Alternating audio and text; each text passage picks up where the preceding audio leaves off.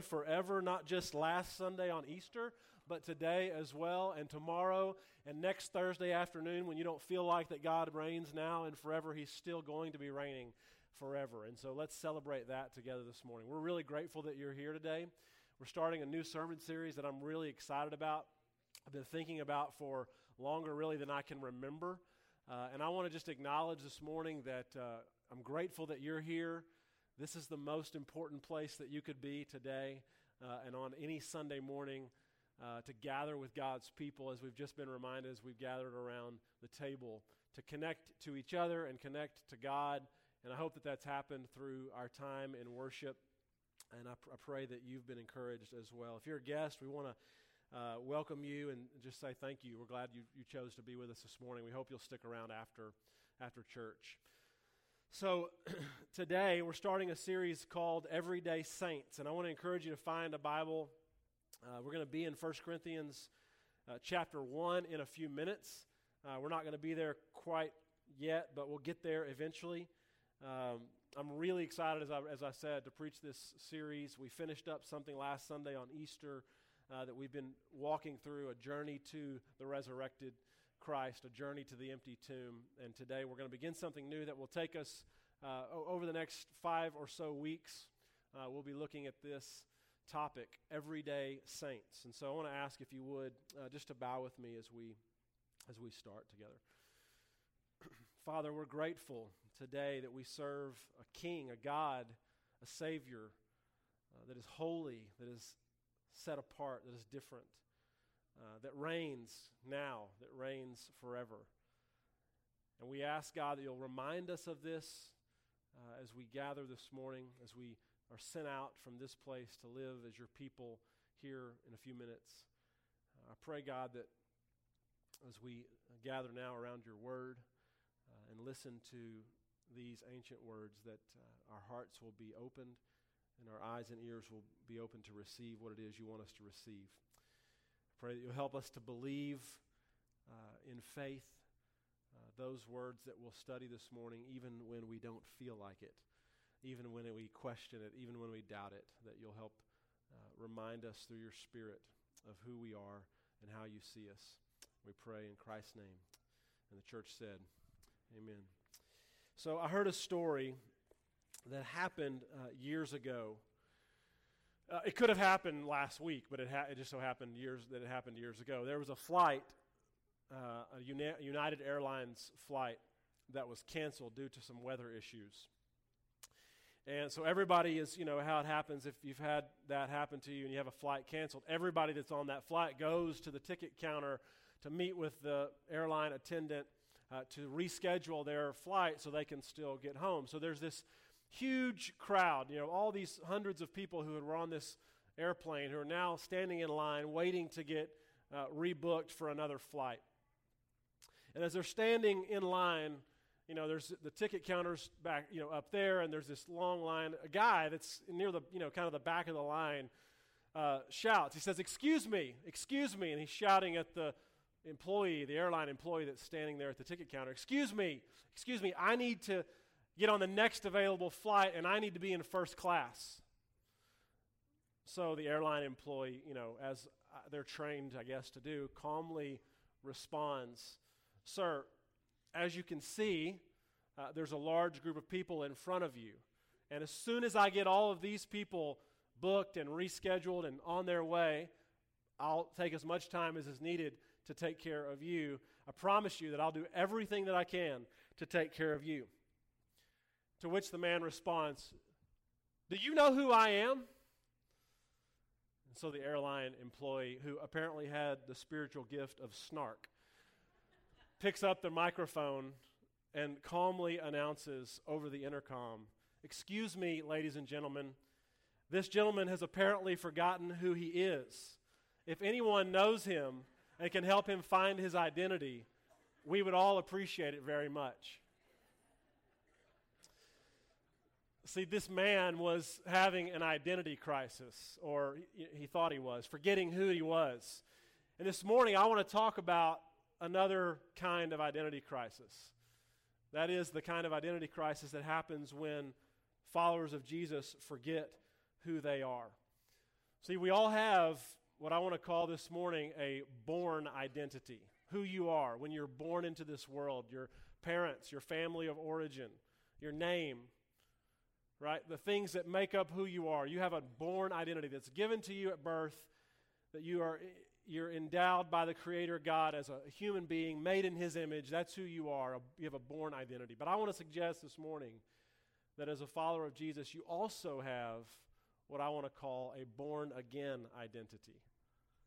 One of the ways that we see this born again identity play out in Scripture is that God renames people, right? The, the familiar story of Abraham started out as Abram is renamed Abraham, and God tells him that he's going to make him a father of many nations, gives him a new identity. This is one of the ways you see in Scripture that God gives people that born again identity, renaming, actually changing their name. Another one is Saul, persecuting, killing Christians, and God meets him on the road to Damascus and says, You're no longer that person. Now you are someone else. Your name will also reflect that change. Your name will now be Paul. God renames people, and part of that process, what's happening is He's giving them a new identity. He's telling them that they are someone else that's different than they, who they used to be. And this happens with us when we are baptized in Christ. When you're baptized, you're given a new identity. You are born again. You come up a different person, even if you don't feel like it, right? Because there's nothing magic or special about the water. It's this act of submitting your life and saying that old person is gone and now a new person is here. This is reflected in 2 Corinthians chapter 5, verse 17, when Paul says, Therefore, if anyone is in Christ, the new creation has come, the old has gone, and the new is here. Even though you may not physically look any different, there is a change that happens in you spiritually, Scripture says. This is important, I think, because you need to know that there are a bunch of names in the Bible for you that God doesn't call you anymore. Names like an enemy, names like objects of wrath, names like you were once darkness, but now you're light, names like unrighteous you were once unrighteous, and now God has given, these are words that were describing who we were prior to our relationship with Christ, prior to submit, submitting and surrendering our life to Jesus Christ. This is who we were. This, is, this was our identity. But what God calls us now is something different. What does God call us now? God calls us friends. And more, really, more than friends, brothers and sisters, children, sons and daughters. God calls us objects of mercy. God calls us light. God calls us righteous. And here's the good news this is really good news that these things are who you are in God's eyes. This is the way that God sees you. When God looks at you, He doesn't see those former titles that used to be associated with you and who you are. In God's eyes, this is who you are in Christ, which brings us to 1 Corinthians chapter 1. I'm going to begin reading in verse 26. When Paul, again writing to this church in Corinth, says this Brothers and sisters, think of what you were when you were called. Not many of you were wise by human standards, not many were influential, not many were of noble birth, but God chose the foolish things of the world to shame the wise. God chose the weak things of the world to shame the strong. God chose the lowly things of this world and the despised things and the things that are not to nullify the things that are, so that no one may boast before him. It is because of him, listen to this, it is because of him that you are in Christ Jesus, who, Christ Jesus, who has become for you, for us, wisdom from God. That is, what you know, you're going, what does that mean, Paul?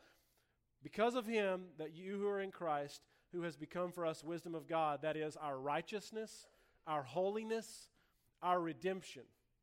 Therefore, as it is written, let no, the, the one who boasts boast in the Lord. What Paul is saying there is that because of the cross and the resurrection of Jesus Christ, when God looks at you, right? When God looks at us, he sees the work that Christ did on the cross. He sees the empty tomb and he applies it to you and to me. So that it's as if God looks through Jesus to see us. And that's good news, friends. It is because of Jesus, Paul says, that we are who we are. God, who calls you, only calls you as he sees you today. God, who calls you, only calls you as he sees you today, not who you once were. Because once you get a new identity, the old one is gone. You are not that person anymore. God doesn't see you as that old person. But the truth is, we have a hard time believing this, which is why we need to spend some time thinking about it honestly over the next couple of weeks. Because I know in my own life, and I know from having spent lots of time with many of you, that we often don't wake up in the morning feeling like we are this new person that God says we are. But understanding who you are is important because it is your identity. It is, it is who you are.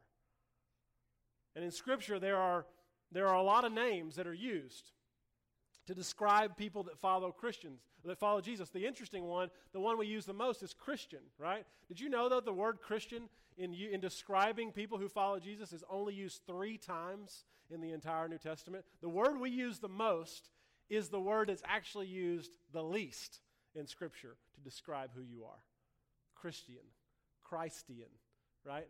It's, it's the word that's used the least, and yet in our time, in these days, it's the word that we tend to use the most. But do you know the word that is used more than any other word in the New Testament to describe us? Saint.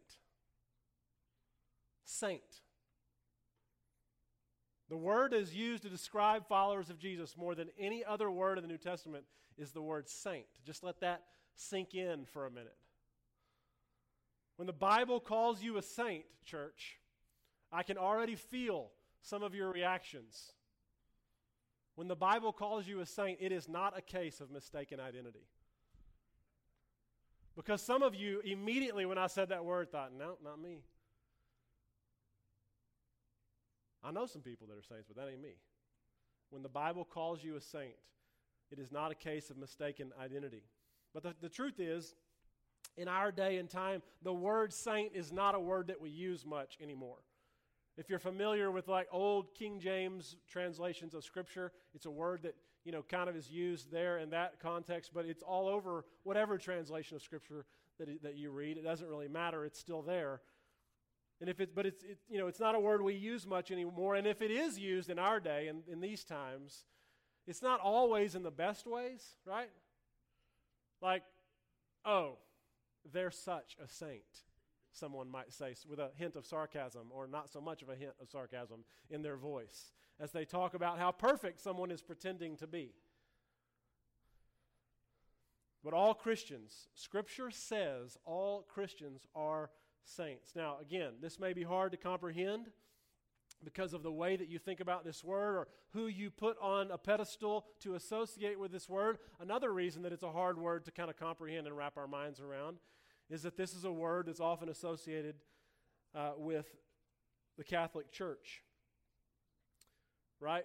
Mother Teresa might be a saint, Saint Francis of Assisi. It may be a word that you associate with someone like that because they are not me.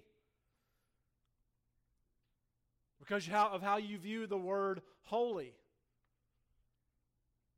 How do you view this word as being something that's not associated with you. Again, something that, that I think is impacted maybe more than anything else is the way we think about this word, is that this word has been impacted by, you know, coming from the Catholic tradition. And I'm not interested in critiquing the Catholic Church or that tradition this morning, but simply acknowledging, right, that most of us, many of us, when we hear that word, they, we might connect it to something that we know from the Catholic tradition.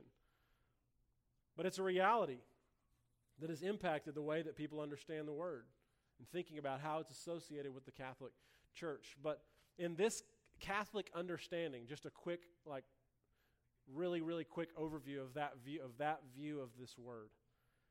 In this understanding of saint, as it's thought about in the Catholic Church, you cannot be a saint unless you are dead.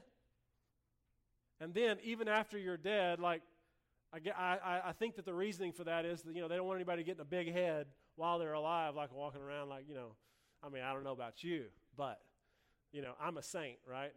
So they usually wait till people are dead. That's one way you can become a saint. You cannot be a saint unless you're dead in that tradition. But even then, after you've died, someone cannot consider you a saint, to be considered a saint, rather. Someone has to consider your life. This is the actual process that takes place. Someone has to consider your life worthy of consider- consideration of being called a saint. And if someone decides that your life is worthy of being considered being called a saint, then there's this process. They examine your life, right? After you've died, they would examine your life. And if they would conclude that you are worthy, they'll turn the case over to a bishop. And the bishop will look into it and do his own examination. And if he thinks that there is some merit to this proposal that's been made about your life, he would send it to Rome and they would do more studies, at which point someone might be called venerable, would be the word that you might have heard of before. And then they would do more studies, at which point someone could receive the title of blessed, which maybe you've heard of before. But at this point, it's when it gets kind of interesting. Because to move from blessed to saint, it has to be concluded that at least two miracles occurred from people interceding through you to God after you're dead. Right? Why do I say all that? To simply say this the way we think about that word has been shaped by whether we even knew all that that I just described or not, it's been shaped by our understanding of the way that people talk about it in other contexts, right? But it's really important that you hear me say this morning that in the New Testament, not one time is the word used like that. Not one time. Never is it used to describe someone that is special or extraordinary. Never is it used to describe someone that is special or extraordinary. Every time it's used, it is simply a word that is used to describe ordinary people who have been called righteous because of the work of Jesus Christ. Right? So, what does this word even mean then, right? If you're, if you're saying this, Doug, what does the word even mean? The word saint, we learned a little Greek this morning because it's important. I don't usually do this, but it is important in this situation. The word saint comes from the Greek word hagios. I want you to say the word hagios with me. Ready? One, two, three.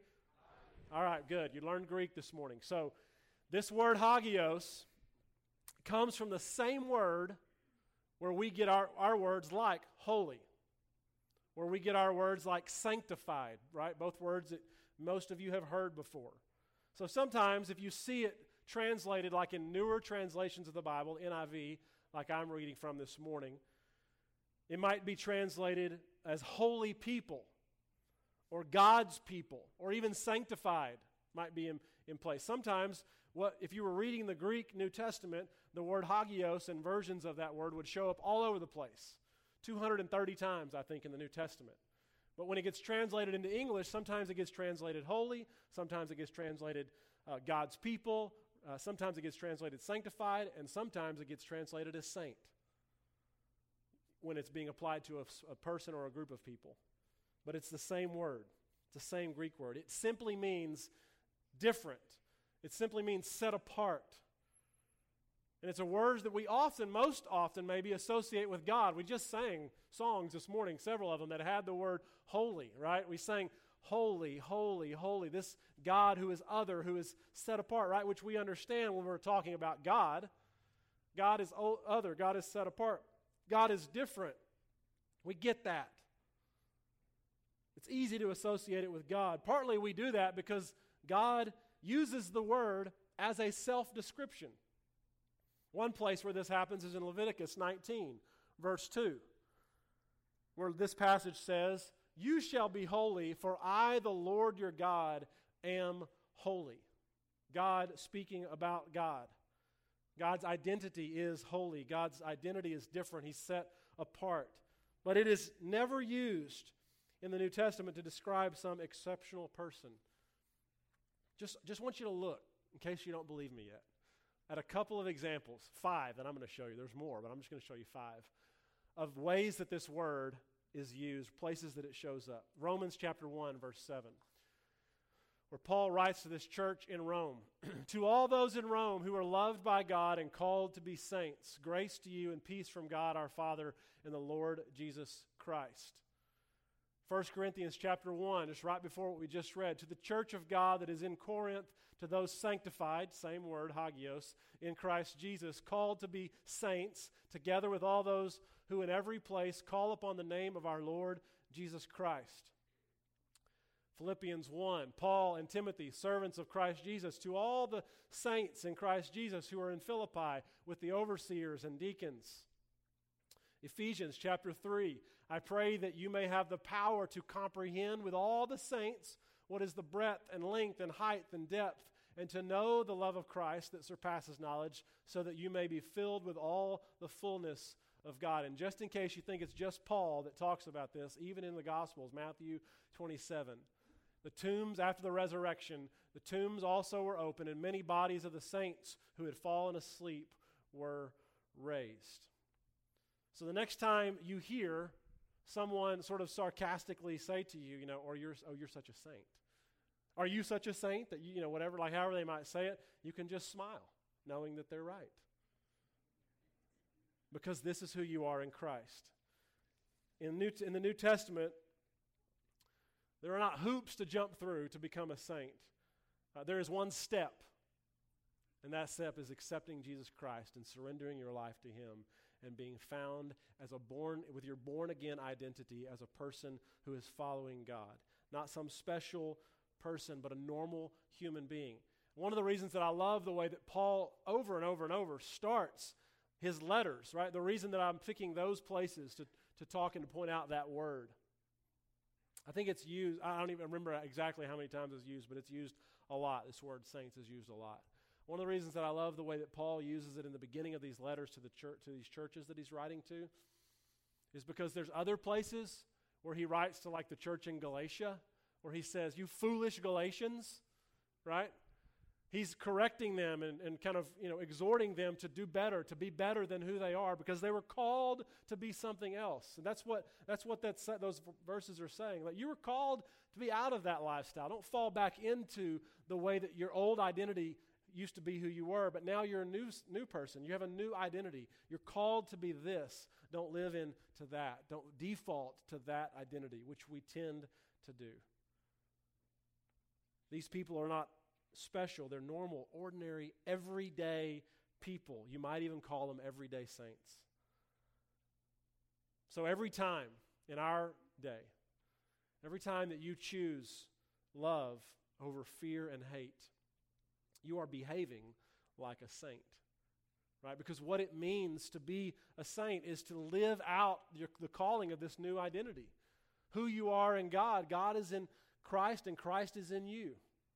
And who you are in God now is on display for the world to see. And so we act like holy people. We act like righteous people. We act like people that are trying to live into this identity that God has ascribed to us and assigned to us. So every time you choose love over fear or hate, you're behaving like a saint. Every time you choose forgiveness over holding on to anger or bitterness, you are behaving like a holy person. Every time that you choose to encourage someone with a card or a hug or a text message or an email because you know that they are not who they who they, they're not living like maybe that they were called to live or maybe they're just having a hard day you are acting like a holy person every time you choose to work hard at the job where you currently are using skills that god gave you you are doing the work of a saint every time you have the courage to do that thing that has been bubbling up inside of you, that you felt the nudge from the Holy Spirit to do, to pursue a new opportunity that becomes available to, to you. And to be Christ in that context, wherever God is calling you, you are acting like a saint acts. Every time you extend the same mercy, grace, and compassion in any way in the world, in a way that Christ would do that, you are a, being a saint. All the work that you do every day to make a difference in the lives of people around you, your coworkers and family, and discipling your own children, impacting and pouring into the lives of your grandchildren, pouring into the lives of children here at this church that you have relationships with, serving, loving, walking humbly with your God. Holy work is all the work of a saint. This morning, the message is simply that that you are holy. He who is called, he who is holy has called you to be holy, so be holy in all that you do, is what Scripture says. We are holy. We are saints. Of all people, right? We are saints. And sometimes you need to be reminded of this because you forget. You are more than you think. This is the first side of the coin, and next week we'll talk about the other side of the same coin. Because there are expectations of saints. We don't just behave like everybody else behaves, we don't live like everybody else lives. There are some expectations of saints. So if, if you're still not comfortable with the word and you're waiting for me to lay those on you, you got to come back next week for that. Today, I just want us to be reminded that you are more than you think you are, that God has given you an identity, has assigned it to you because of the work of Jesus Christ that you received when you accepted Christ. And if you haven't accepted Christ and you're thinking, I don't know about this identity that you're talking about, man, today would be a great day to celebrate and to receive that gift. To know that, that you are more than you think that you are, and that you don't have to do it on your own. The Holy Spirit can live inside of you. So, here's how we're going to apply this sermon. There's no cake this morning. For those of you who were here a couple of weeks ago, we had cake after, after church. Some of you are familiar with the idea that, like a lot of times uh, in religious traditions, they, they'll, they'll create pictures of people who they assign this title of saint to. So, sort of in the spirit of that idea of, the, of people who have created pictures of saints. And, and, and kind of to resist that idea that there are some people who are holy, that God is called righteous, and some people who are not, right? If you're in Christ, then you have an identity that's been assigned and ascribed to you. And so to kind of acknowledge and embrace that, here's your assignment, your homework for the week. I want you to bring a picture of yourself or your family to church next Sunday. And if you've been here on Back to School Sunday before, we, we take pictures of all of our kids and we hang those around the wall, the side walls, and we, we take those pictures and we put those on our refrigerator or somewhere in our house and we pray for those kids all school year long, right? So, in the same kind of way, during this series, I want these walls to be lined with your picture and the picture of people sitting around you to remind you and me of our, of our identity in Christ. Now, it's important that you do this because if, like me and a couple of the rest of you are the only ones to bring pictures and hang on the wall, it's going to get kind of awkward. Because people will come in and be like, why does Doug have a picture on the wall and nobody else has one, right? So you have to bring a picture of yourself or your family. Now, some of you might be thinking, I've known some people who I considered to be saints. My grandmother, you can bring a picture of your grandmother if she's gone on to be with the Lord and you want to bring a picture to acknowledge the life that she lived and the impact she had on you, that's great. You can only bring her picture if you bring a picture of yourself. Because I know that what will happen, I know what's happening in you, in many of you this morning, is we are resistant to this idea that this is who we are, church. God has called you and has named you. And you, there is nothing that we can do about the identity that has been assigned and ascribed to us. And I want us to have a visual reminder on these walls over the next month that we're in this study. As we look around, as you look around at each other, as you as you connect your lives to each other, as you pass the, the trays during communion over the next month, I want you to remember who it is that you're passing a tray to. Their identity is in Christ, and they have been called holy. They've been called set apart. They've been called by God a saint. So, your assignment is to bring a picture. Don't make it awkward for me and the couple of people that do it. Bring a picture of your grandmother, bring a picture of a great grandmother or somebody in your life that wasn't a relative that impacted you. I would love to have pictures of us and pictures of people in our lives. If you need help making copies, we can make those uh, in the office. I'm going to send out an email this week reminding you so it doesn't get awkward and only like five of us do it, but it's really up to you to help this. And if you don't remember next week or you're out of town, bring it the week after. They're going to be up on the walls. And I hope that that will be a way that it will serve as a reminder for us of who we are in Christ. That when God looks at you, He does not see who you once were, He sees who you are. May we embrace and receive this truth today because I know I need it. And I know some of you need to hear it as well. Let's pray. God, we are grateful that you see us in a new way because of the work of Christ. This feels like an important series to jump into as we lead out of Easter and this intentional celebration of the resurrection. And now we think about, man, what does the resurrection do? What does it mean? How does it impact our lives? And I pray this morning, God, for those who, who are hearing these words but still just cannot see themselves in the way that you see them, God. Will you break their hearts? Will you open their, their eyes and their ears and help them to receive the truth of these words. God, I pray this morning that there maybe there are some in this room that they are still clinging to their old identity, even though they've been given a new identity. And I pray that you'll help them to drop that old baggage in the past and begin to walk into who you call them to be, who you've called them to be. And there may be some this morning, God, that, that they just haven't surrendered their life to you yet. And so they don't really know what it is that I'm talking about this new identity and being holy. That there is something that, that happens, right? That we don't physically change, but we are spiritually changing as we surrender our lives to you and submit our lives in the waters of baptism. God, I, I pray this morning that maybe there's someone today or in the following weeks that will come that needs to make that decision. And I pray, God, that you'll open their hearts to have the courage to, to take that step, knowing that you're going to be right there with them that we will be right there with them. God, I pray this morning that you'll help us to receive the truth that Scripture speaks over and over and over. We are a holy people, a royal priesthood, your treasured possession, your sons and your daughters that have been set apart and called by you and known by name. We love you and we're humbled at this truth and reality, and we pray that we will live into it this week. Live up to who you've called us to be as we go out from this place. In the name of our brother and our Savior, Jesus Christ, the church said, Amen. Let's stand together. This morning, we want to provide an opportunity to respond in whatever way you may need to respond. Uh, let's do that as we sing this song together.